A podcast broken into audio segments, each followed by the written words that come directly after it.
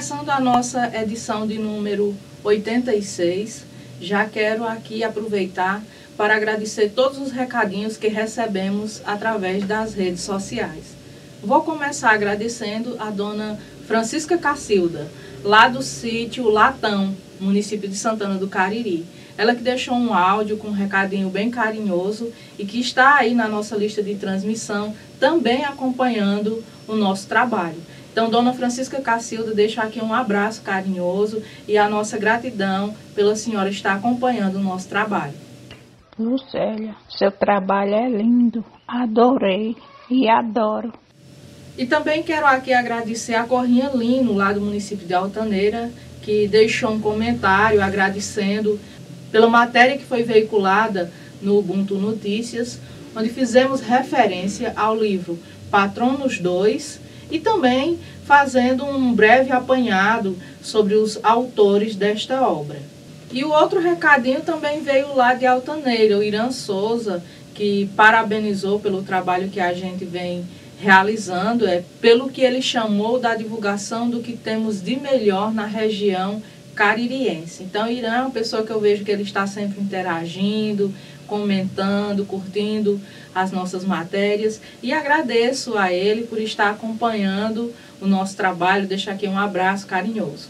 Quem também deixou recadinho foi o Pedro Neto, aqui de Nova Olinda aproveitou através de sua mensagem para parabenizar a todos que fazem o Ubuntu Notícias e também fazendo uma referência à entrevistada da nossa edição anterior, a técnica em enfermagem, a Margarida. Então, gratidão aí por estar acompanhando o nosso trabalho. E começando aqui o giro da semana em nossa pauta, muito sobre educação, até aproveitando o ensejo do início desse ano letivo de 2021. Então, começando aqui a comentar sobre como se organizará as matrizes de conhecimentos básicos nas escolas, neste momento atípico de retomada das aulas presenciais em nosso estado.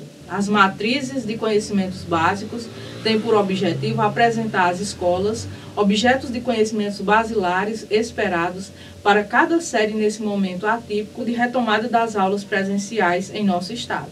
Então, foi determinado por área de conhecimento quais são as competências, as habilidades, com base em documentos norteadores da nossa educação, de como deve se dar, por exemplo, a verificação da aprendizagem e também como se deve nortear o ensino nesse momento.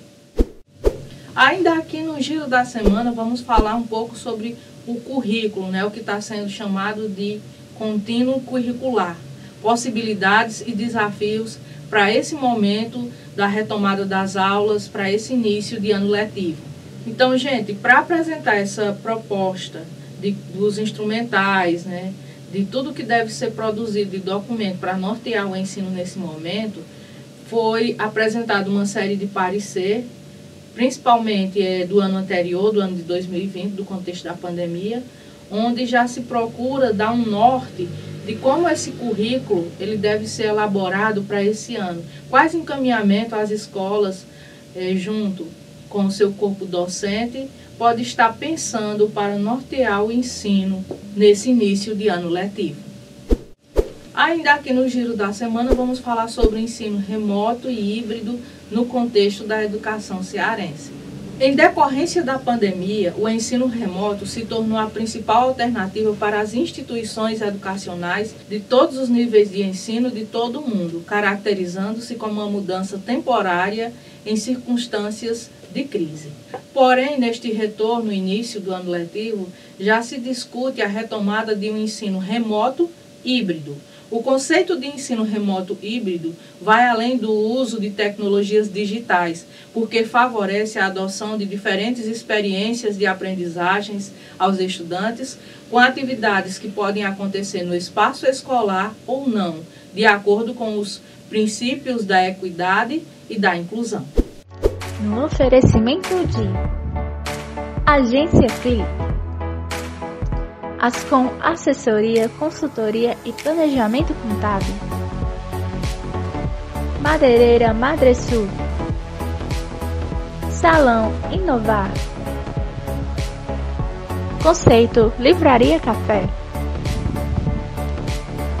Clínica Saúde e Beleza, Dr. Valdizar Grangeiro. Barbearia Helena Barbershop. Centro de Educação Básica, SEB. Flor de Açúcar. Cavalheiros Barbershop Cariri. E nesta edição de número 86, recebemos em nosso quadro de entrevistas Rafael Oliveira Galdino, natural de São Paulo, mas que reside no município de Campos Sales desde os três anos de idade.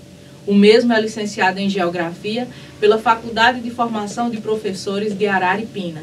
É professor da Rede Estadual de Ensino desde o ano de 2009 e funcionário da Prefeitura Municipal de Campos Sales na Secretaria de Obras desde o ano de 2007.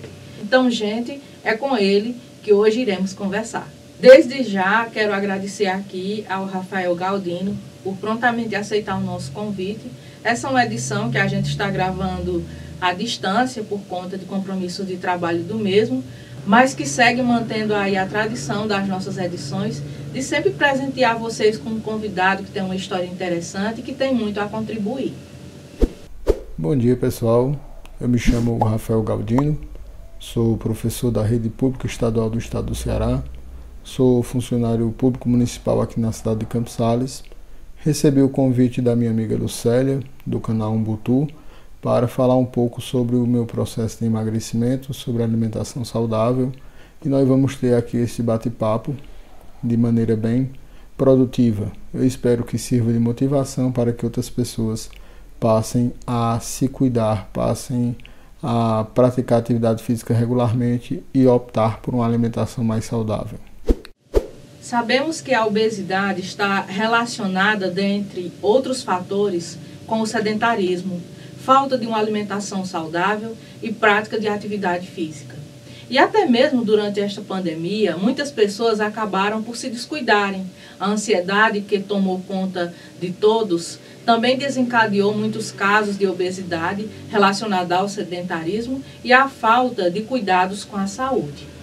Numa de suas postagens pelas redes sociais, você disse estar com 190 quilos no ano de 2018. A quais fatores você atribui o fato de ter chegado a esses 190 quilos?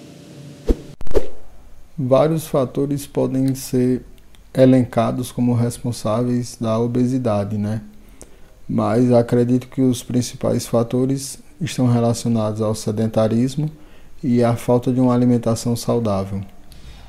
É, a vida sedentária ela é muito cômoda, ela é muito confortável, ela chega até a ser muito incentivada pelos mercados consumistas atuais.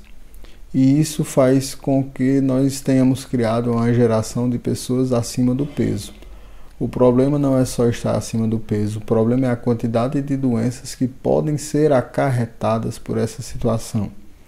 E, juntamente com o sedentarismo, nós também podemos citar a questão da alimentação. Hoje nós optamos por uma alimentação muito industrializada, nós optamos por alimentos cada vez menos naturais e cada vez mais industrializados. Devido ao corre-corre da vida de todo, todo mundo é muito ocupado, termina-se sempre buscando aquele alimento mais prático, aquele alimento pronto, aquele alimento que está ali para atender a sua necessidade mais rápido. E por isso que nós terminamos consumindo cada vez menos frutas, verduras, hortaliças e etc. Então, eu acredito que esses são os dois principais fatores responsáveis pela obesidade: o sedentarismo e uma alimentação desregrada. É, nesse período, nesse período que nós passamos de pandemia, um fator que também contribuiu muito para essa questão da obesidade é a questão da ansiedade. As pessoas se viram presas dentro de casa, presas entre aspas, e terminaram ficando muito ansiosas, é, muito ociosas, e algumas buscaram se encontrar na alimentação e também no consumo de bebidas alcoólicas. Essa questão da pandemia, ela, creio eu, apesar de que eu não estou falando aqui do ponto de vista científico, que ela também aumentou consideravelmente o número de pessoas obesas, sem contar de pessoas com problemas ligados à ansiedade, depressão e etc. Então, esses dois problemas são seríssimos: o sedentarismo e a alimentação desregrada. Eu fui sedentário por muitos anos da minha vida. É, apesar de ter tentado é, iniciar a prática das atividades físicas algumas vezes, mas eu não aplicava a disciplina necessária à prática da atividade física. Durante praticamente 33 anos da minha vida, eu sempre fui muito sedentário, é, sempre fui muito de televisão, nada de caminhadas, meu deslocamento sempre de moto. Então o sedentarismo ele foi fazendo com que eu atingisse problemas seríssimos da obesidade. Eu cheguei a pesar aproximadamente 190 quilos. Só que no final de 2018, é, meu corpo começou a entrar em colapso. Minha respiração já estava muito ruim, minha mobilidade zero, eu já não conseguia dormir, é, problemas de inchaços, retenção de líquido, meu abdômen era muito rígido devido à retenção de líquido e foi quando eu percebi que eu tinha que mudar, que eu tinha que fazer alguma coisa se eu quisesse continuar vivendo. Então, a partir daí eu decidi que eu tinha que buscar uma solução para aquele problema no oferecimento de Clínica Renol, Doutora Ayala Endes, Doutor Marcos Renato Endes, Dallas Cariri, Santuário da Divina Misericórdia, Farmácia Mãe Glória, Papelaria Papel Mania. Clínica Live. Vereador Deza PT de Altaneira. Fotocópia Soluções Inteligentes. Aí, em plena pandemia, ano passado, você posta que está com 86 quilos. Parece que o pontapé inicial para esta mudança toda começou com a prática do crossfit. Como você conseguiu perder mais de 100 quilos? Então, a partir do momento que eu reconheci que possuía um problema, porque eu deixo esse recado aqui para todas as pessoas que têm o problema da obesidade. A mudança começa de você reconhecer que você possui um problema. Se você não fizer esse ato de, de auto-reconhecimento, você não vai mudar nunca. A partir do momento que eu reconheci possuir esse problema, eu reconheci também que eu precisava de ajuda. Eu estava com 190 quilos, 34 anos, extremamente sedentário, minha respiração já extremamente comprometida, já sentia picos de aceleração cardíaca. Então eu percebi, eu preciso de ajuda. É um grande detalhe das pessoas obesas que geralmente elas não gostam de tocar nesse assunto. O obeso não se pesa, o obeso não gosta de comprar roupa. É, o obeso ele vai criando mecanismos para esconder a sua obesidade. E na verdade esses mecanismos só servem de auto-enganação. Então eu decidi que eu ia optar pela cirurgia bariátrica. Procurei um cardiologista, ele me aconselhou fazer a cirurgia bariátrica e a partir dessa decisão, eu me desloquei até a cidade de Fortaleza para conversar com um cirurgião bariátrico, o Dr. Paulo Marcos. Na ocasião, eu estava pesando por volta de 185 quilos e o Dr. Paulo Marcos ele disse que não tinha condição de fazer a minha cirurgia no peso que eu estava. Então ele aconselhou que eu perdesse 15% daquele peso. Na época daria uns 25, 27 quilos. Por quê? Porque seria muito perigoso fazer uma cirurgia do alto dos 185 quilos.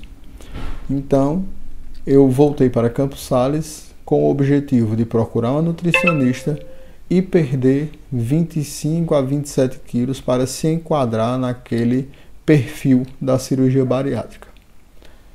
Procurei uma nutricionista aqui mesmo da nossa cidade, de Campos Sales, uma ex-aluna que hoje é um excelente profissional. Gostaria de deixar aqui um abraço à doutora Sara Rayane, vem ajudado muita gente.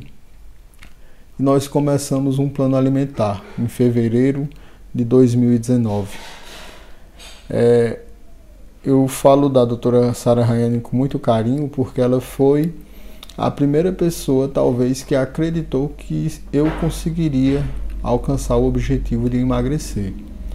A doutora Sara Rayane faz meu acompanhamento, já vai fazer, vão fazer dois anos, e através daí foi o ponto de partida. Começamos com o plano alimentar. Dentro de pouco mais de 15 dias eu consegui perder 6 quilos. Foi aí onde eu comecei a acreditar que seria, seria possível, que eu era capaz de perder aquele peso. Com 15 dias eu acrescentei a atividade física, primeiro a musculação, só que de maneira muito leve. Aí aqui eu deixo um abraço também, o meu agradecimento ao profissional Rafael Matias, que é o personal aqui da academia da ABB em Campos Sales. Grande abraço, também um ex-aluno, excelente profissional, me ajudou demais, teve toda a paciência em sempre traçar meus treinos, é, atendendo à necessidade do meu corpo, às limitações que o meu corpo tinha. E assim nós começamos. No primeiro mês foram 14 quilos que eu perdi. No segundo mês eu acrescentei o crossfit. O crossfit me ajudou muito.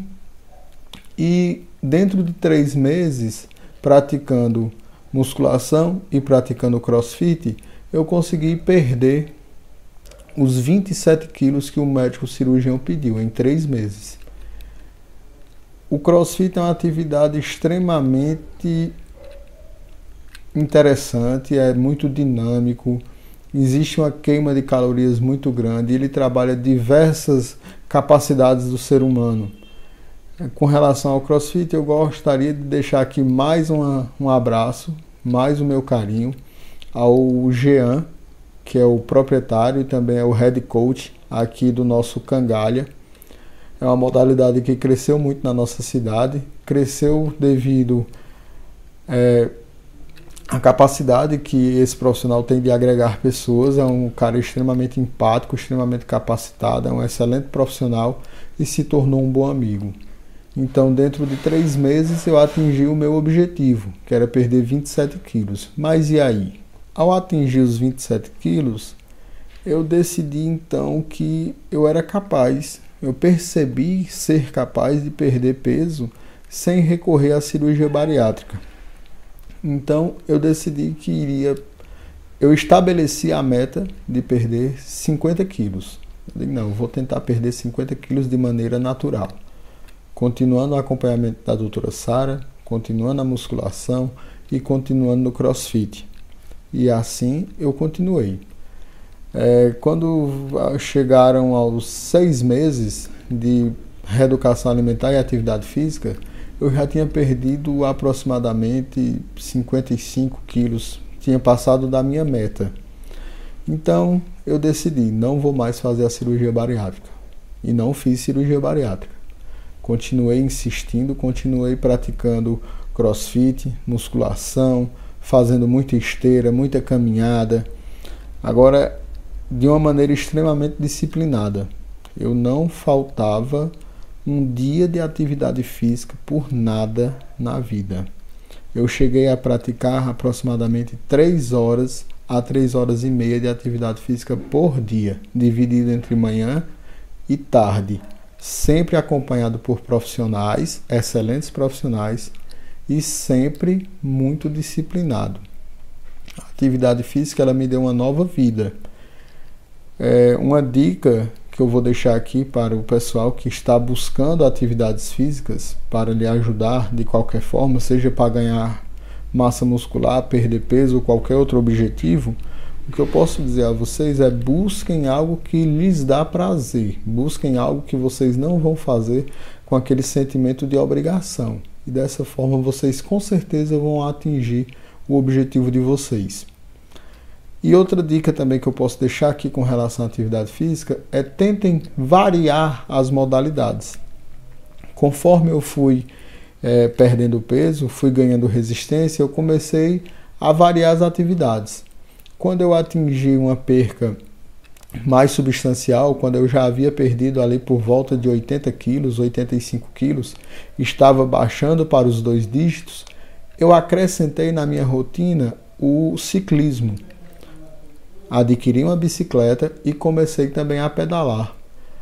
Aqui eu vou mais uma vez deixar um agradecimento ao meu amigo Marcos Moraes e ao meu amigo Laureano Daniel, meu amigo Matheus Nobre, que são três caras que me incentivaram muito a entrar no mundo do ciclismo. O mundo do ciclismo é apaixonante, você conhece paisagens exuberantes e é uma atividade física extremamente complexa, porque você trabalha quase todo o seu corpo, para não dizer todo. Então eu acrescentei o ciclismo depois que eu baixei dos 100 quilos. E quase que simultaneamente eu acrescentei um esporte que é viciante, que é a corrida. A corrida ela vem a nascer quando as academias são momentaneamente fechadas devido a essa questão da pandemia. E aí eu tive que buscar alguma atividade física que eu praticasse fora das academias. E aí nasce a corrida. No oferecimento de Casa Leal, Instituto Multiprofissional de Ensino, Clínica Doutora Ana Ruth Grangeiro, Tutumon Supermercado, Anne Gomes Esteticista, Célia Dias, cantora e compositora. Mercadinho Suquita, Granja Aquifrango, Sol System, Vereador Pedro Eduardo de Santana do Cariri, Vera Cordeiro, Doutora Vanessa Tenório. Você também pratica ciclismo, corrida e uma série de atividades físicas. Aí eu fiquei curiosa para saber de você o que é o desafio do gordinho. E é nesse momento de pandemia, fechamento de academias, é, o surgimento dessa nova paixão, desse novo esporte que foi a corrida, que aí surge como uma brincadeira o desafio do gordinho. O desafio do gordinho foi um convite que eu fiz a alguns amigos que também são corredores corredores amadores, nós todos somos amadores, para que nós percorrêssemos cada um no seu ritmo, cada um nos seus horários, 100 quilômetros num período de 30 dias. E essa nossa brincadeira virou um grupo de WhatsApp no qual nós fazemos o acompanhamento desses quilômetros, é, compartilhamos vídeos educativos sobre atividade física, compartilhamos material motivacional sobre atividade física. O desafio do gordinho ele tomou uma proporção muito legal, porque no momento de pandemia serviu para aproximar, motivar as pessoas a continuarem praticando atividade física, mesmo nesse momento delicado. Muitas pessoas de outras cidades, de outros estados, participam do nosso grupo do Desafio do Gordinho e diariamente nós fazemos o acompanhamento. Essas pessoas nos mandam e nós vamos compartilhando. Lá, o importante é que cada um pratique na sua intensidade, não é uma competição. Nós costumamos dizer que superar não é. Superar, na realidade, é uma necessidade, não é uma escolha. Todos nós temos a necessidade de superação. E rápido ou devagar, um quilômetro é um quilômetro. Eu costumo dizer para as meninas e para os meninos que fazem parte do desafio do gordinho que se você caminhar 10 metros, você já fez muito mais do que muita gente que não saiu do sofá. Então não importa se você caminha 20 minutos, 10 minutos, 15 minutos, uma hora, uma hora e 40, se você corre 10 quilômetros, 20 quilômetros ou 1 quilômetro. O que importa é você se mexer. Então, o desafio do gordinho é uma ferramenta de motivação. Nosso principal objetivo é motivar pessoas a sempre buscar uma melhor qualidade na sua atividade física. E o desafio do gordinho, ele cresceu e ele deixou de ser direcionado apenas para a corrida. Nós chegamos à conclusão que o importante é motivar todas as atividades físicas. Então, o desafio do gordinho hoje, nós temos algumas metas que são só simbólicas, que é correr 100 km em 30 dias, praticar 22 treinos de qualquer modalidade em 30 dias ou pedalar 400 km em 30 dias. Lá nós temos o pessoal que gosta de nadar, tem o pessoal que gosta de musculação, gosta de correr, gosta de pedalar. Então nós temos as diversas modalidades lá dentro. Tem agora o pessoal que está praticando artes marciais. Então lá a ideia do nosso grupo é esse, é motivar, é fazer com que as pessoas se sintam motivadas a continuar a prática das educações físicas. Então o desafio do gordinho é esse. Recentemente você realizou um procedimento cirúrgico, uma abdominoplastia. Por que você realizou este procedimento e qual a importância do acompanhamento de um nutricionista neste processo? Em maio de 2020, depois de um ano e três meses de acompanhamento nutricional e de muita atividade física, eu consegui atingir o número de 100 quilos perdidos sem cirurgia bariátrica, sem medicação. Foi um ano e três meses bem intenso, foi um ano e três meses de muito aprendizado, foi um ano e três meses de realmente uma mudança de vida, um ano e três meses que eu ganhei vida de volta porque enquanto eu estava pesando meus 185, 190 quilos, eu estava aprisionado dentro do meu corpo. Talvez seja a pior prisão que existe. E aí acarretou um grande acúmulo de pele. Afinal de contas, eu perdi 100 quilos. E eu fiquei com muita pele, principalmente no abdômen, na parte interna das coxas e nos braços. Só que é o local onde o acúmulo era maior era no abdômen. E essa pele ela começou a me atrapalhar na prática da corrida, na prática do crossfit e também no dia a dia. Então eu resolvi recorrer a uma cirurgia corretora chamada de abdominoplastia. Essa cirurgia eu realizei em outubro de 2020 na cidade de Fortaleza essa cirurgia foi realizada pelo Dr. João, João Erfon. Aqui eu deixo um saudoso abraço ao meu amigo João Erfon, um profissional extremamente capacitado, a toda a sua equipe. Essa cirurgia ela teve como objetivo retirar aquele acúmulo de pele do meu abdômen. No procedimento foi retirado a pele do abdômen e também a pele das mamas, que é uma abdominoplastia e uma mamoplastia. Essa cirurgia ela não tem somente o objetivo estético. O objetivo principal para mim dessa cirurgia foi me proporcionar condições de continuar praticando a atividade física de uma maneira melhor. Aquela pele ela findava me atrapalhando na prática da corrida, na prática de alguns exercícios lá no CrossFit. Então essa cirurgia foi realizada em outubro de 2020, juntando a pele do abdômen e das mamas foram aproximadamente 3,5 kg de pele. Graças a Deus a cirurgia foi um sucesso, me recuperei bem.